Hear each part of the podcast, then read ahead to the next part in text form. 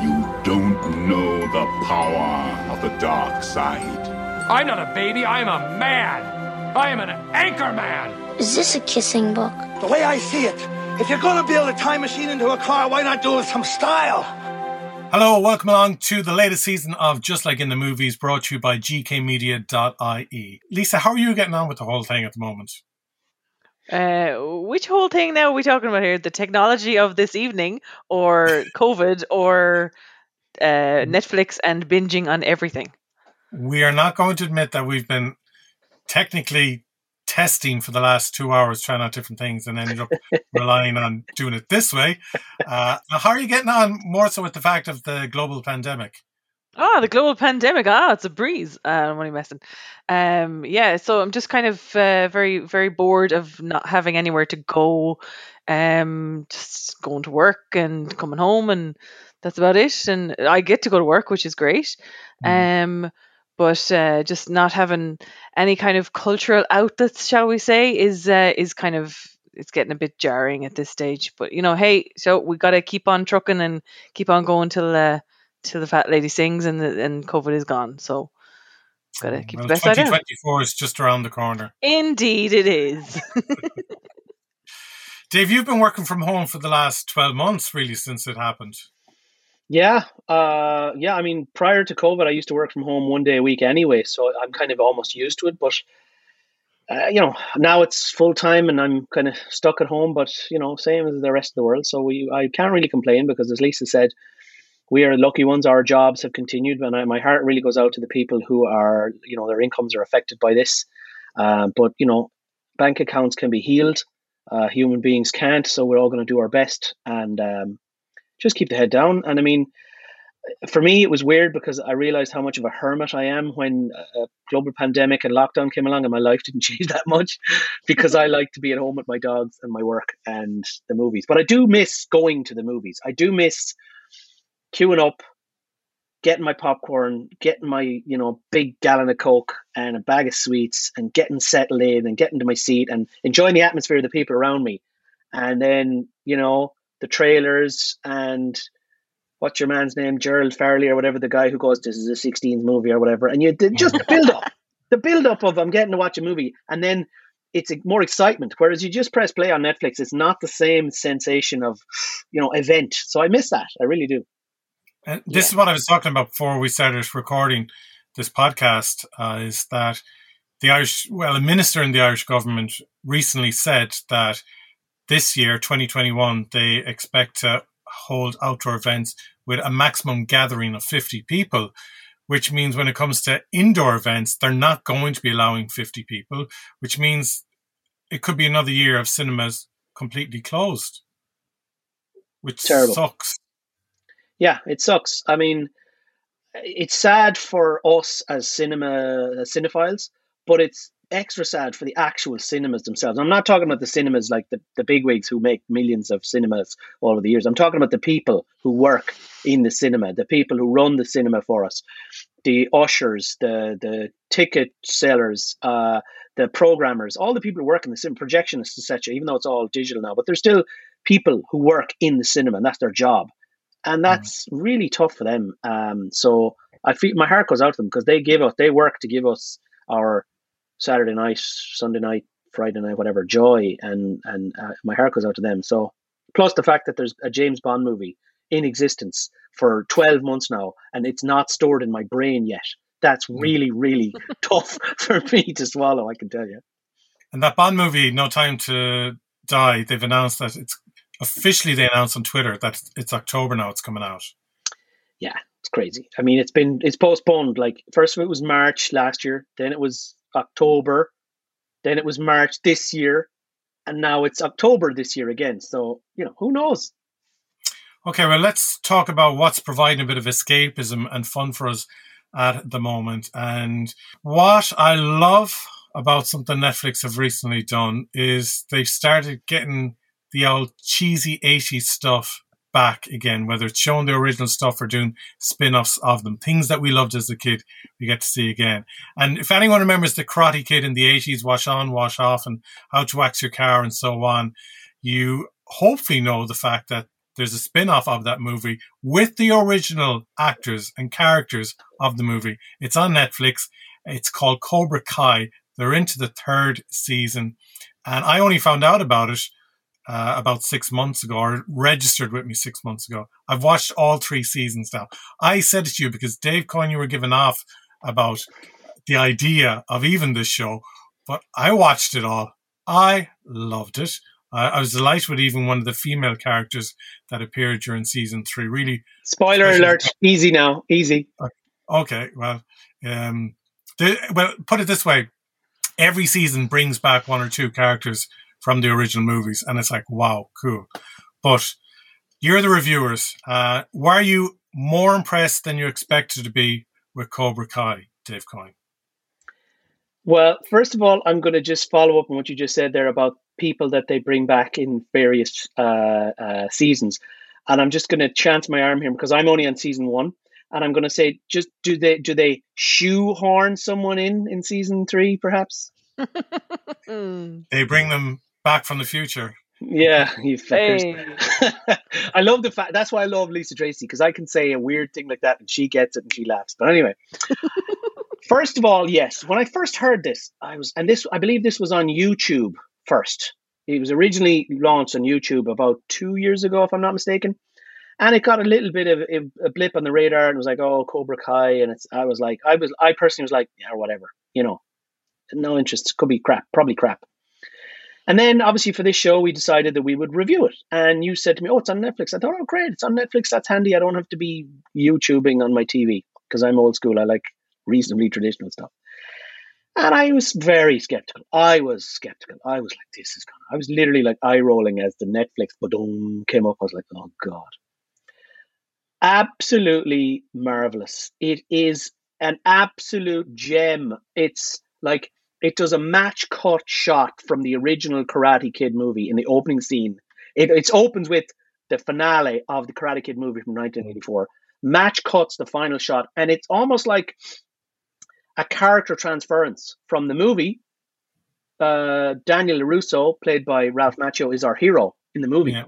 But in this one, our main protagonist is now Johnny Lawrence, played by William Zabka, and it literally transfers. It's like a seance.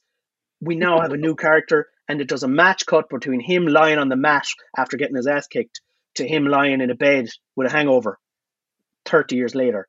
And it is a masterful piece of storytelling, this Cobra Kai. Absolutely masterful. They spend 20, I counted it, I stopped, paused and said, what an amazing piece. There's 20 minutes of the opening episode that is literally just a character exposition for Johnny Lawrence. So Johnny Lawrence, if nobody remembers, it was the bad guy, one of the junior bad guys in the original movie, who who Daniel famously kicks him in the face with the um, with the crane style kick famously and beats him up. And 30 years later, he is, you know, the bad guy, or in this case, he's the anti villain. And we spent 20 minutes. It's almost like the montage at the beginning of Up, where you get this mm. life condensed down into mm. to get empathy for him. And in, in over 20 minutes, we see that he is a reasonably decent human being, but the world is beating him down and beating him down and beating him down. And it just goes from there masterful characterization, wonderful dramatic irony throughout this whole show. And I'm I think I'm on like episode six or seven. And as you guys both know, I'm very busy. And for me to go from episode one to episode six in like three days is not normal. So fabulous. Yeah, I, am glad you enjoyed it, and I do like the fact how Daniel LaRusso was able, or his character is able to kind of take the Mickey out of the, the cool 80s icon that he was and, and flip it. Uh, Lisa, have you gotten through all three seasons? I have watched every single moment of Cobra Kai because I am so dedicated. Uh, yeah, absolutely loved it. I thought it was hilarious. I think the writing in this show is just masterful. Like I wasn't a big Karate Kid fan, like because it just kind of was a bit early for me as a kid. It just I don't know. I just didn't. I love I love the bits with like like the karate obviously from the olden days but like just the there's so many quips in this show. Like the kids just they're they're so funny. Like all of them, they're just they're just very very funny. Especially like the nerdy kids, uh, nerdy kids as you would say. But um, I just I just think it is really well written. I love the way everything kind of streams in and out, and I love the people that may appear from wherever they may appear. Um, not naming any names, but uh, I just I and I love the way it was turned around as well. That it was like Johnny is now the hero or the anti-hero or whatever you want to say. And then it's like Ralph Macchio's character, uh, Danny LaRusso, is kind of a bit of an Egypt, well, not an Egypt, but he's just he's a he's a bit annoying. Like he's a bit yeah, he's just he's just a Full little bit annoying. He's a bit full of himself, and he's a bit he's a bit he's a bit cheeky. I thought I was like, you know, that was kind of an illegal move what he did uh, in the final scene of the Karate Kid, but you know, he's he's still kind of plugging away at it but I really I really enjoyed it. I thought it was very funny, very easy to watch those episodes. Like they're not long, they're not like 40 minutes. Yeah. They're they're 20 something minutes and they're they're really snappy episodes and just really really well done and I just love the style and it's great to great to see something be brought back that more life is put into it that you didn't think was going to be possible, but they did it. I thought the the final episode in season 2 Careful one of the now. Careful. episodes. Careful. Yeah, I'm not giving away anything. It was one of the best episodes I've ever seen. Yes. Uh, just in terms of action and everything, just thought it was amazing. yeah. P- people have said to me they thought season three lost its way a little bit, that it was leaning a little bit on the success and the charm of the previous two seasons, and it didn't really find itself as a standalone season. What do you think about that, Lisa? Yeah, I would kind of agree with that, especially um, towards the end of it. It was just it was getting a bit with with the fight scenes, shall we say? They just were getting out of control. Like it was a bit ridiculous. You know, they were they were kind of they were very cheesy.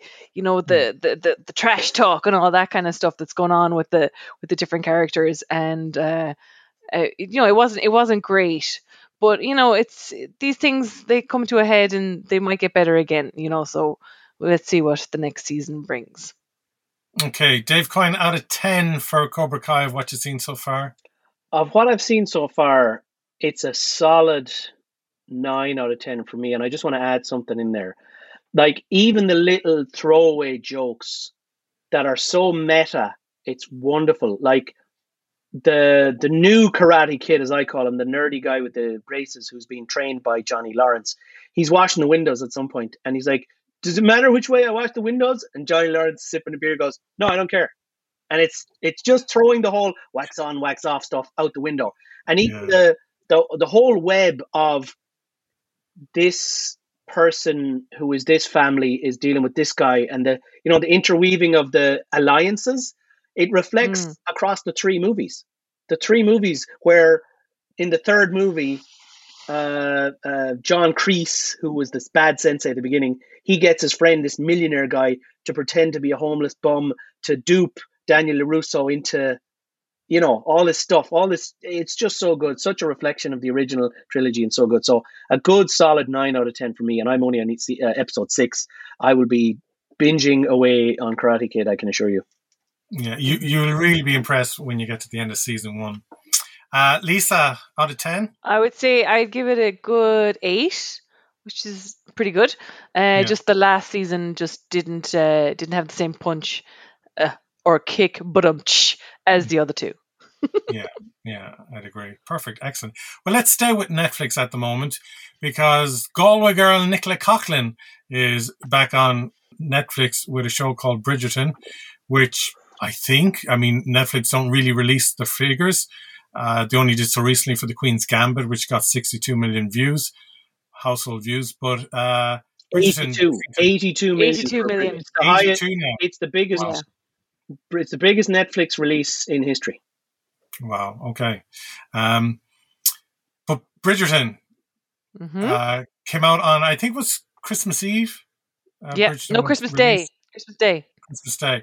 Now I'm just we'll go to you first, Lisa. But Dave, you were saying you're very curious to hear Lisa's reaction to this. Why? yeah, Dave. Why? Well, I used to subscribe to the whole um, demographic thing, right? So if somebody makes something about, you know, cars and explosions, you might think, oh, that's right up Dave Street because, you know, he's a car guy. And then you kind of think in an old fashioned sense, okay, they make something like this. It's primarily made for, for women. You know, you have this demographic uh, preconceived notion. So I'm really curious.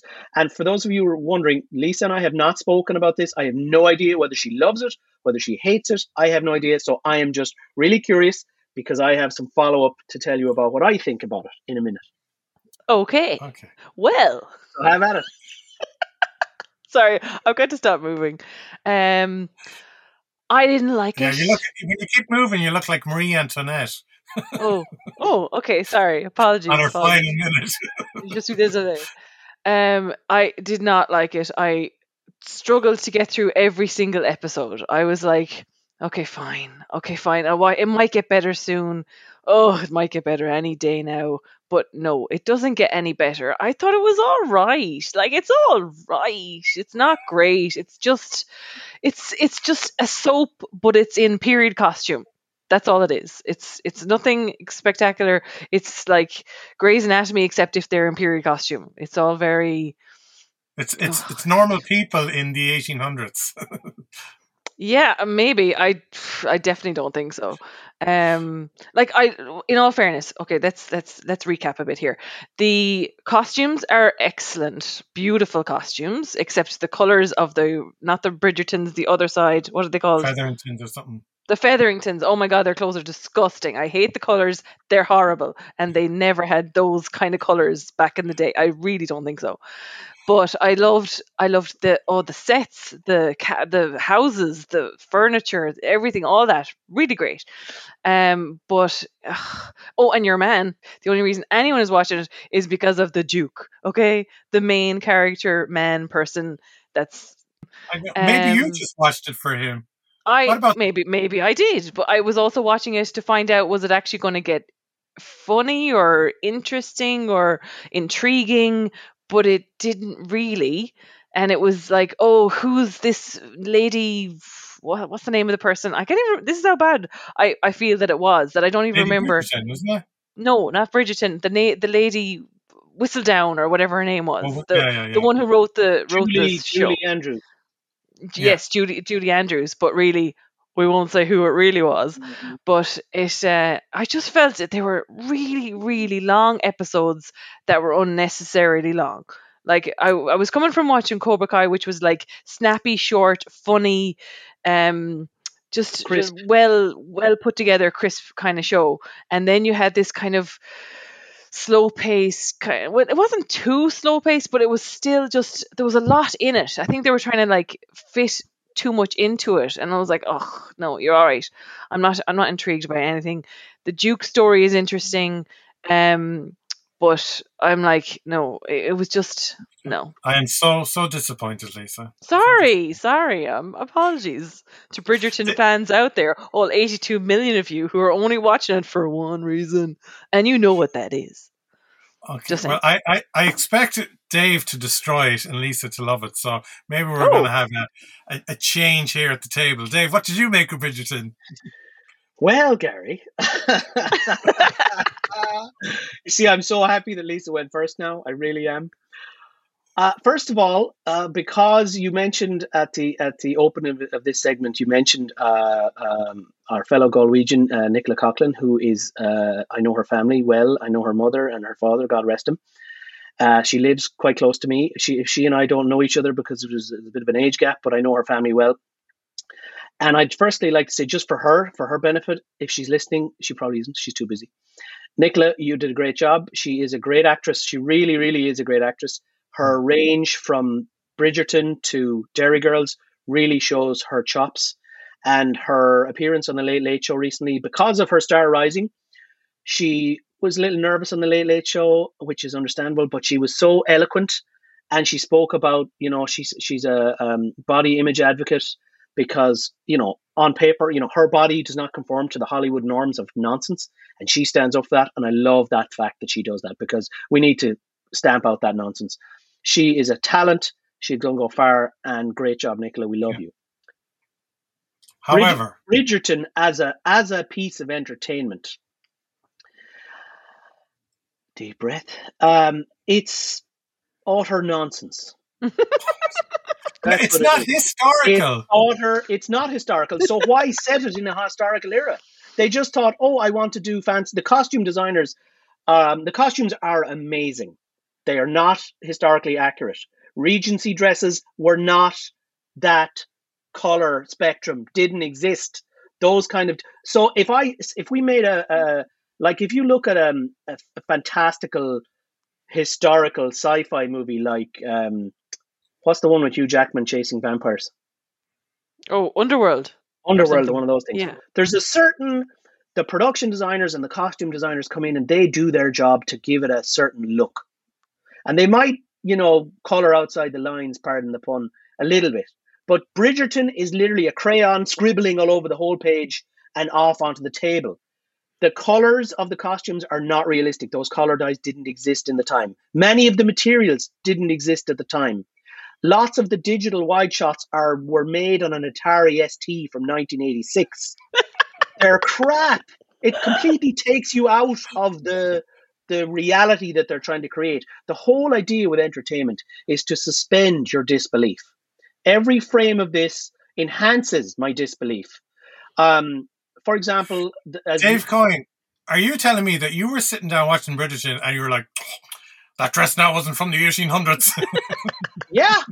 So the costume designers, though they have masterful skill, it wasn't period correct. Some but of the music, the the mu- music is contemporary music played in that style. Mhm. and also, I know we touched on this a moment ago, but like the the colorblind casting is very admirable and you know great, but it very much distances people who tune in thinking they're going to get a historically accurate piece of entertainment because they look at the promo for this and they go, "Oh right, Downton Abbey." Uh, what's the other one? Uh, oh, Game of Thrones. no, not Game of Thrones. That's a fantasy. Oh, damn, Poldark, Oh, yeah. Poldark, uh, uh, Downton Abbey, and they go, "Oh, that's that's looks like my kind of thing." This is like somebody looking at Get Smart, thinking they're going to watch a James Bond movie because it's got spies in it. This is completely dis, dis, dis, detached from reality. The dialogue. But- oh, and Lisa touched on this as well. The first episode was so jam packed with characters and people that were less than one dimensional. So that's why Lisa's going, um, I don't know what she's called or who she is because we got no character fleshing out. They were all tropes, two one dimensional, this, that, and the other, flat nonsense. Okay, but you mentioned Game of Thrones being a fantasy. People weren't saying, "Oh, is that what it was like in the Middle Ages?" And so this is a fantasy. It's it's it's not a history piece. Yeah, but there, The it's, it's it's based in London, in the Regency times. You've got the Queen, you've got the Royal Court, you've got people in the background who are wearing the correct costumes. You You've got King have- George III going you've mad. King, King George the Third. You've got Going people- mad. Yeah, you've got there's there's lots of reality anchors in this to base it. If they said in a galaxy far, far away at the beginning, you'd say, okay, this is you know completely off the map. Like the, in, when you watch Star Wars, it doesn't say down the road in North London, and then your man walks in with a lightsaber. They set the scene. Its basic storytelling was fired out the window, and they said, let's do whatever the hell we want.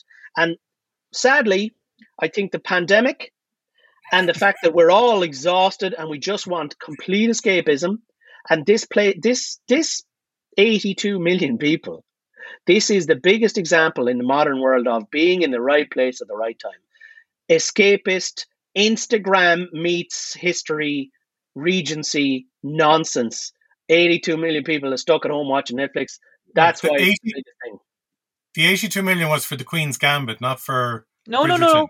No, 82 million is for Bridgerton. They, it was like yesterday that they said that. Yeah. All right. Garry's Wow. too busy to watch the news. Yeah, Bridgerton is the biggest Netflix launch of all time.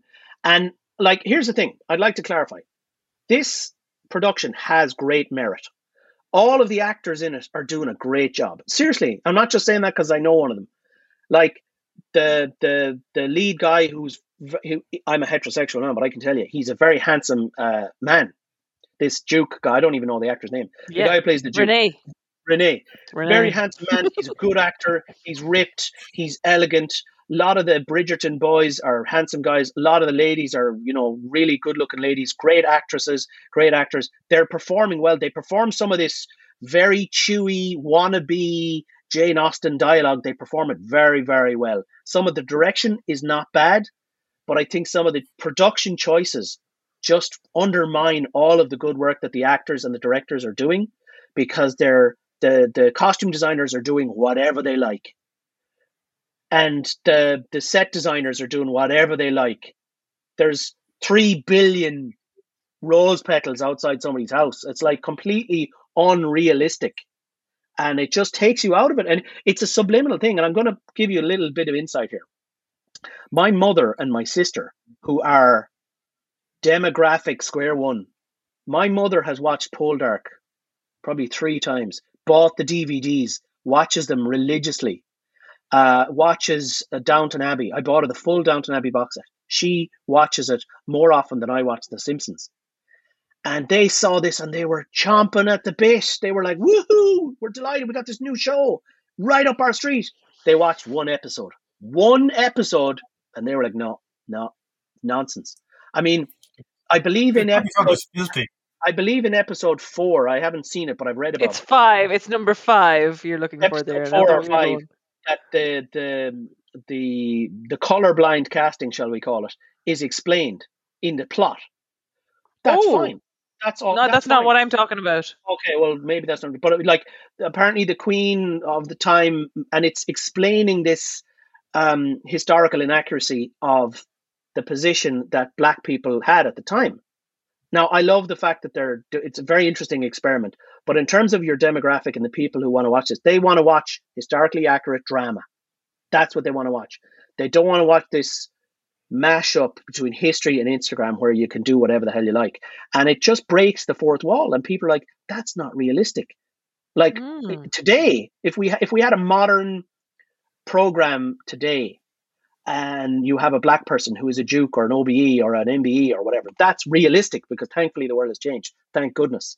But in those days, it was completely unrealistic.